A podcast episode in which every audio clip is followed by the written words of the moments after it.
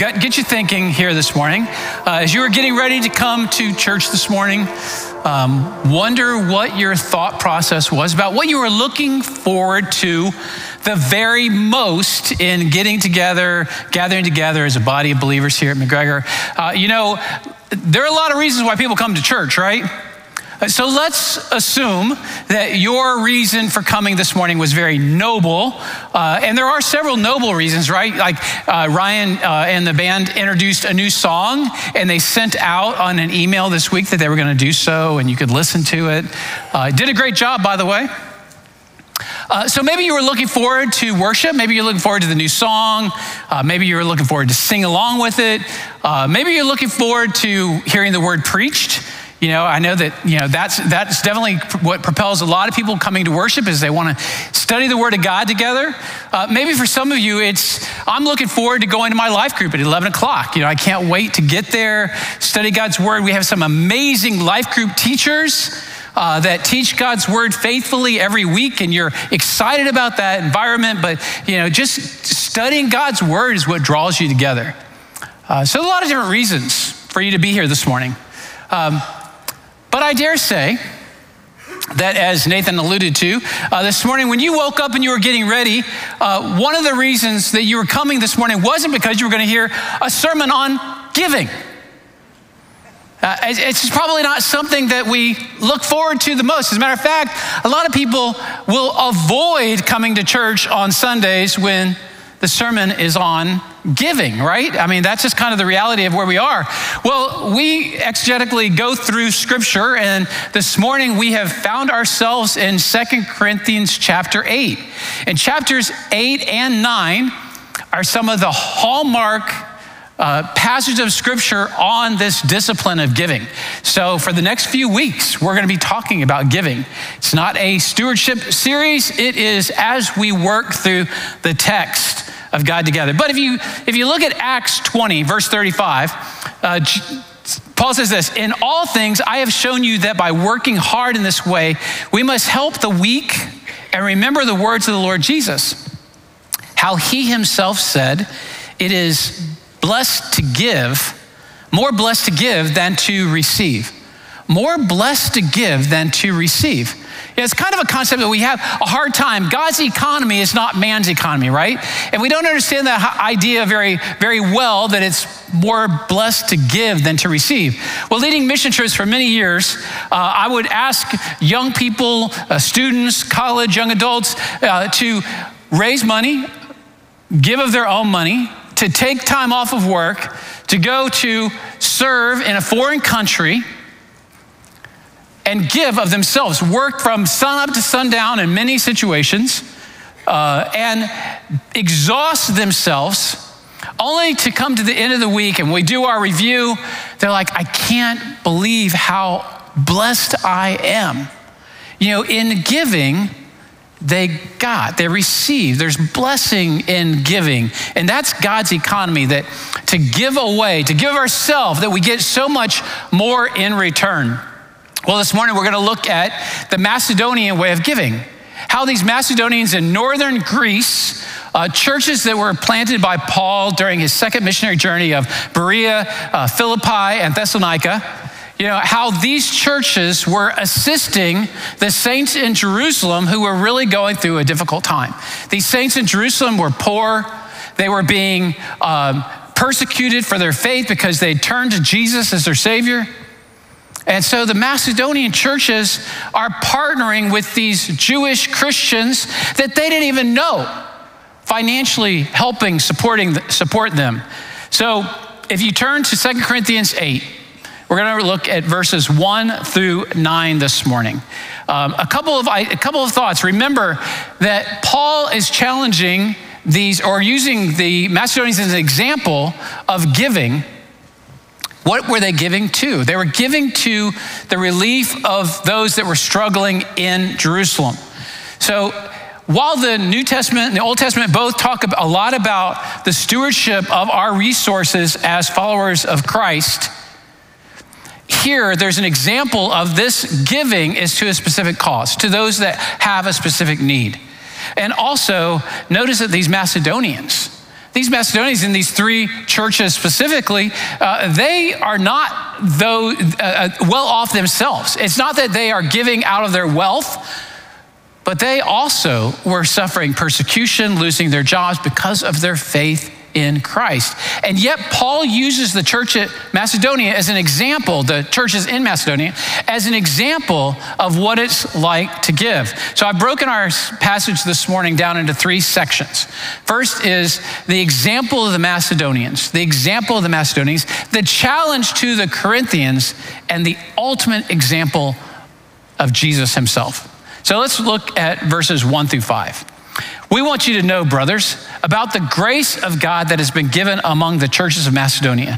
For in a severe test of affliction, their abundance of joy and their extreme poverty have overflowed in a wealth of generosity on their part. For they gave according to their means, as I can testify, and beyond their means of their own accord, begging us earnestly for the favor of taking part in the relief of the saints. And this, not as we expected but they gave themselves first to the Lord and then by the will of God. You know, Paul starts off that, that, that section is, we want you to know brothers. You know, it's kind of a nice, endearing term. You know, he's starting off right, he's bringing them in. Hey, brothers, this is what we're doing oftentimes when we start our letters, whether it's a text or an email or a physical letter, you know, we want to start in a good way. And Paul certainly does that. It's a brothers is a term of affection, a term of endearment. You know, we're in this together. And remember where we've been. In the past few weeks, we've talked about these Corinthians being restored and this restoration of a relationship. But it, say, it says in verse one, we want you to know, brothers, about the grace of God that has been given among the churches of Macedonia.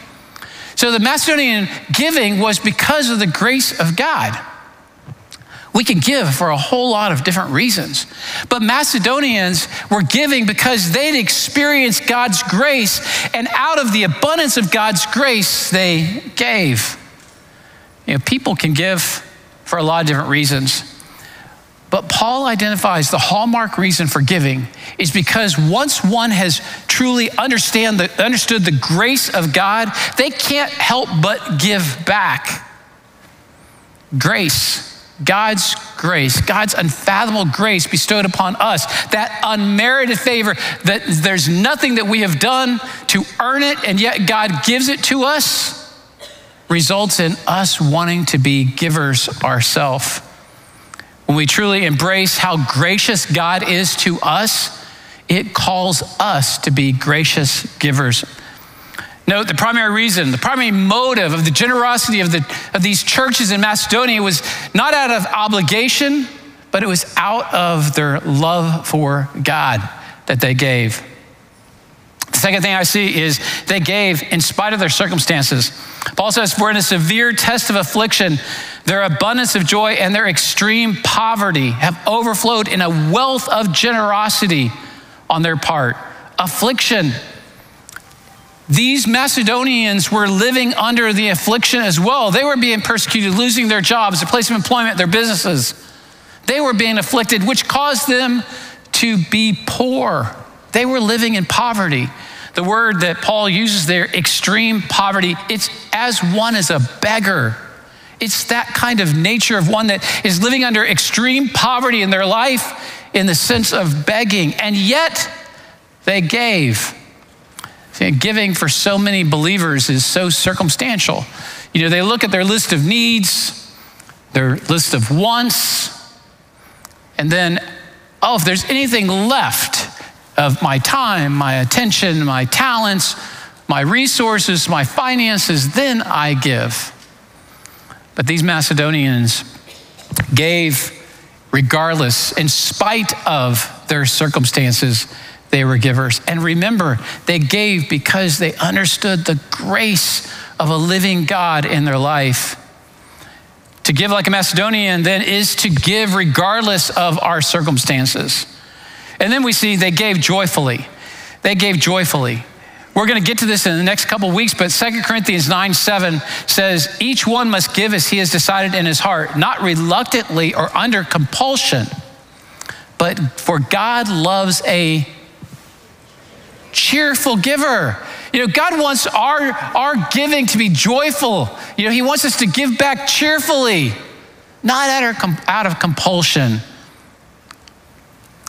Literally, the word here is abundance. It means that surplus. You know, they made joy of robbing themselves so they could give to others. It's crazy.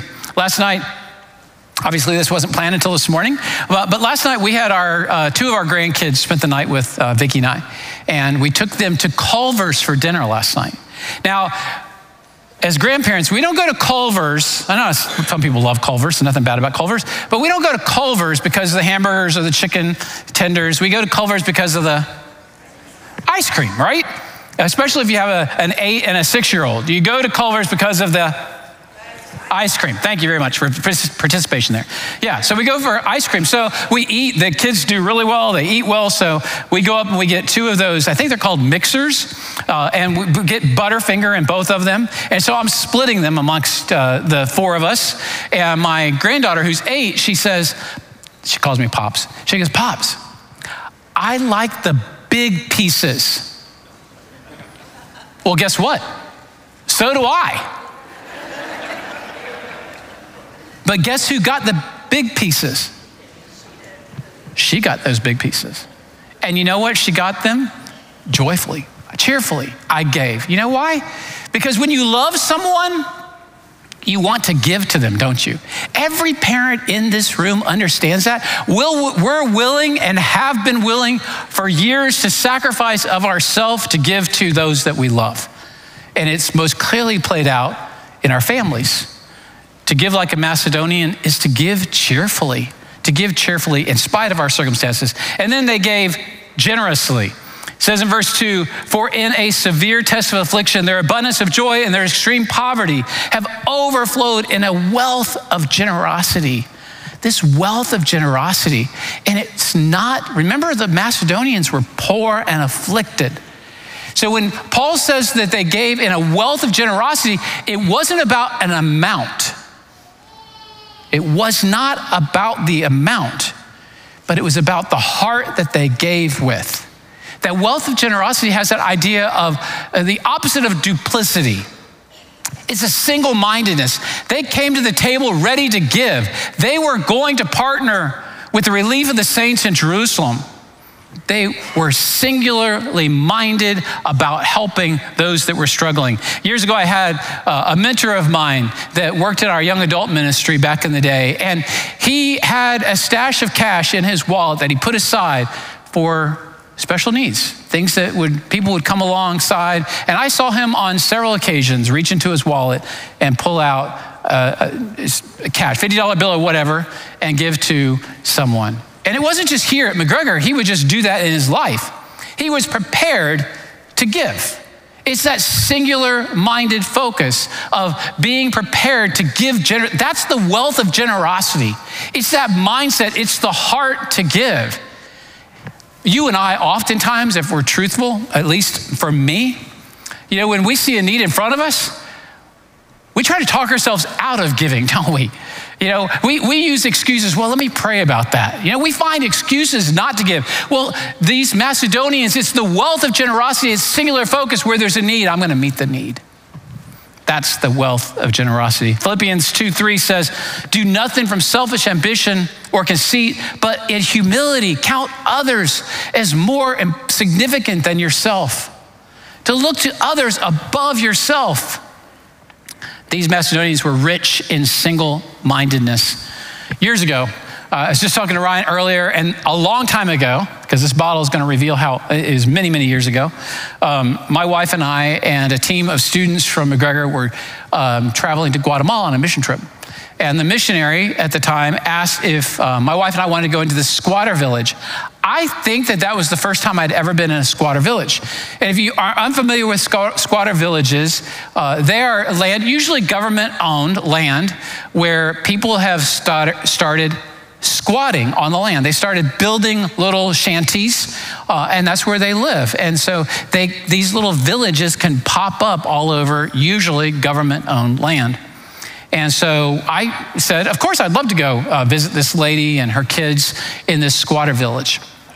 So we go in. Uh, like I said, I've never been there. Um, so it's all dirt. There's no, there's no pavement, uh, and there's streams of sewage running through the village. Uh, and we walk into this. You, you, don't knock on a door because there is no door. Uh, you just holler, uh, and you walk into this little home that's made of mostly of cardboard, maybe a little bit of tin. And this mom is in there, maybe eight by eight, and she has a few children. And the missionary, we start talking um, to her through the missionary using the trans, uh, translator. And all of a sudden, the kids go running out. I didn't know where they had went, you know, but they come back in just a couple of minutes, and they come back with a, this bottle. Obviously, it was full. And next thing I know, the mom has reached down and she has a couple glasses, a couple cups, and she's poured this orange crush into these cups and she is handing them now to my wife and I and the missionary. This woman was living on dirt in a home that was made of cardboard and tin, no indoor plumbing, no electricity, and she gave to us. We had so much to give to her but her decision was to give to us. See, it doesn't matter how much you have, it's the heart. This woman gave out of her. She was a generous giver, wasn't she? And it wasn't in the amount because it was small, small amount, but she was a generous giver. And then we see the Macedonians, they gave eagerly, begging us earnestly for the favor of taking part in the relief of the saints. Don't raise your hands. Question though how many of us have ever begged to give? I mean, begged to be a part of something. Begged to be a part of something. That's the word that Paul uses here. They were begging to be a part of the giving for the relief of the saints in Jerusalem, a people that they had never met, and yet they were in a very similar situation that those in Jerusalem were in. But they wanted to give, they wanted to be a part of what God was doing. That's the way. To give like a Macedonian is to give eagerly, to anticipate the ability to give. And then they gave out of their, their out of their devotion. Verse 5, and this, not as we have expected, but they gave themselves first to the Lord and then by the will of God to us. For me, this was the verse, uh, as I was studying this passage over the past couple weeks, this was the verse that kept jumping out at me over and over again, is because I think without this devotion to the Lord, the, the rest of it falls apart. You know, they had to be devoted to God, devoted to the work of God, in order for them to give sacrificially, regardless of their circumstances. Mark 12, 30, 30, and 31 says, And you shall love the Lord your God with all your heart, with all your soul, with all your mind, and with all your strength. And the second commandment is like it that you shall love your neighbors as yourself. These Macedonians had caught on that, you know, when you fall in love with Jesus and what he has done for you, and you're devoted to him, then you are devoted to the causes of Christ as well. See, people can give, and people do give. People can give and not love. But people can't love Jesus and not give.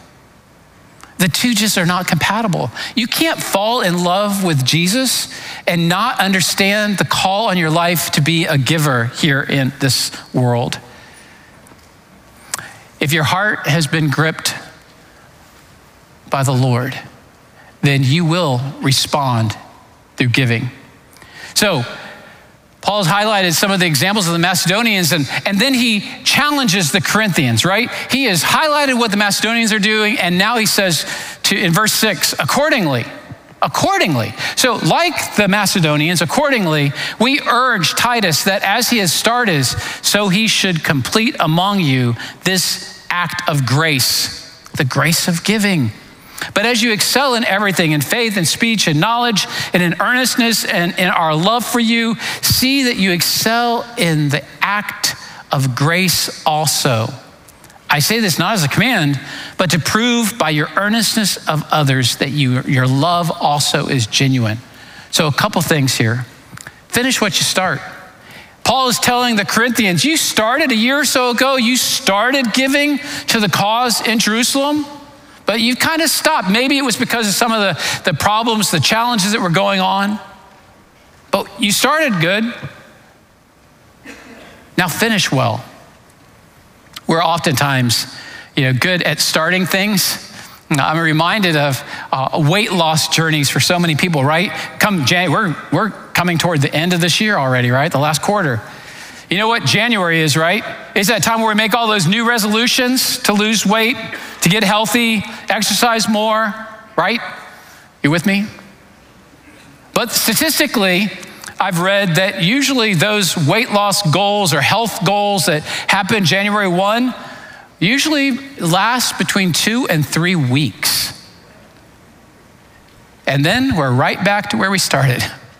You know, we can start good, we can start well, but Paul's telling the church at Corinth finish what you started. You started in a right mindset, now finish it. Uh, we are people often of good intentions. But good intentions don't make a difference in this world. Givers make a difference in this world. And then the second thing there under that point is excel in giving. But as you excel in everything, and what Paul does is he highlights a lot of disciplines of the faith, right? Faith, speech, knowledge, earnestness, love for you. you you've, you've done all these things. And some commentators that I read said that, you know, maybe Paul was being sarcastic because they weren't really excelling in all these things. But others said, you know, seeing what God was doing in the Corinthians, maybe they were excelling. Maybe Paul was complimenting them for what God was doing in their life and that they were, you know, really exercising some of these disciplines of the faith. But Paul says, just as you do these other things well, excel in the grace of giving many of us in this room, as we have traveled, journeyed with our Lord, you know, we've been challenged at different times in our life to, you know, start or renew a quiet time or you know read the bible more or pray more or to study god's word more or journal you know we can list a hallmark of things that god may have challenged us as we've walked with christ over the years and we think you know i need to do that more but i wonder Wonder how many of us have ever been challenged to be a grace giver more. To add that element of our lives to be a better giver in our life. And not just financially, but surely here it is a financial gift. But to give of ourselves, whether it be time, attention, talents, resources, to give of ourselves in a way that reflects our love for Jesus and the grace that He's bestowed upon us. See, in our culture, we're much more about holding on to things, aren't we? Hoarding things for ourselves, keeping things for ourselves than it is than we are about giving it away. But Paul challenges them to give. And here's the reality is giving. Giving is a proof of our love. It's a proof of our sincerity. You know, most in this room, if I asked you, if I had that opportunity one on one to ask you if you love Jesus, you would say, Yes, I love Jesus. Well, words are empty without action, right? Words are empty unless it's followed by behavior. You know, you can feel, you know, you come into this beautiful, uh, you know, opportunity for us to worship together, and you're like, this is awesome, I feel something. But if you feel something and you do nothing with that feeling, then it's just a feeling. See, genuine love, genuine love is demonstrated by the way we live, the way we behave, how we handle our finances. Here in verse 8, giving is not a command. You know, Paul understood that, you know, to command them to give was kind of like taxation. He was making them do something that was not heartfelt, and he wanted the heart. He knew what we all know that until God grips our heart, lives are not going to be changed. But a life that has been gripped by the Lord Jesus and understood his grace, our lives do change. So Paul was not speaking of a command. And he also giving this as a, a sign of his, our sincerity, of our love. I've said this before you can give without loving, but you can't love without giving. Matthew 6 21 says, For where your treasure is, there your heart will be also. So, where's your treasure? What are you holding on to tightly this morning? Or are you a generous giver?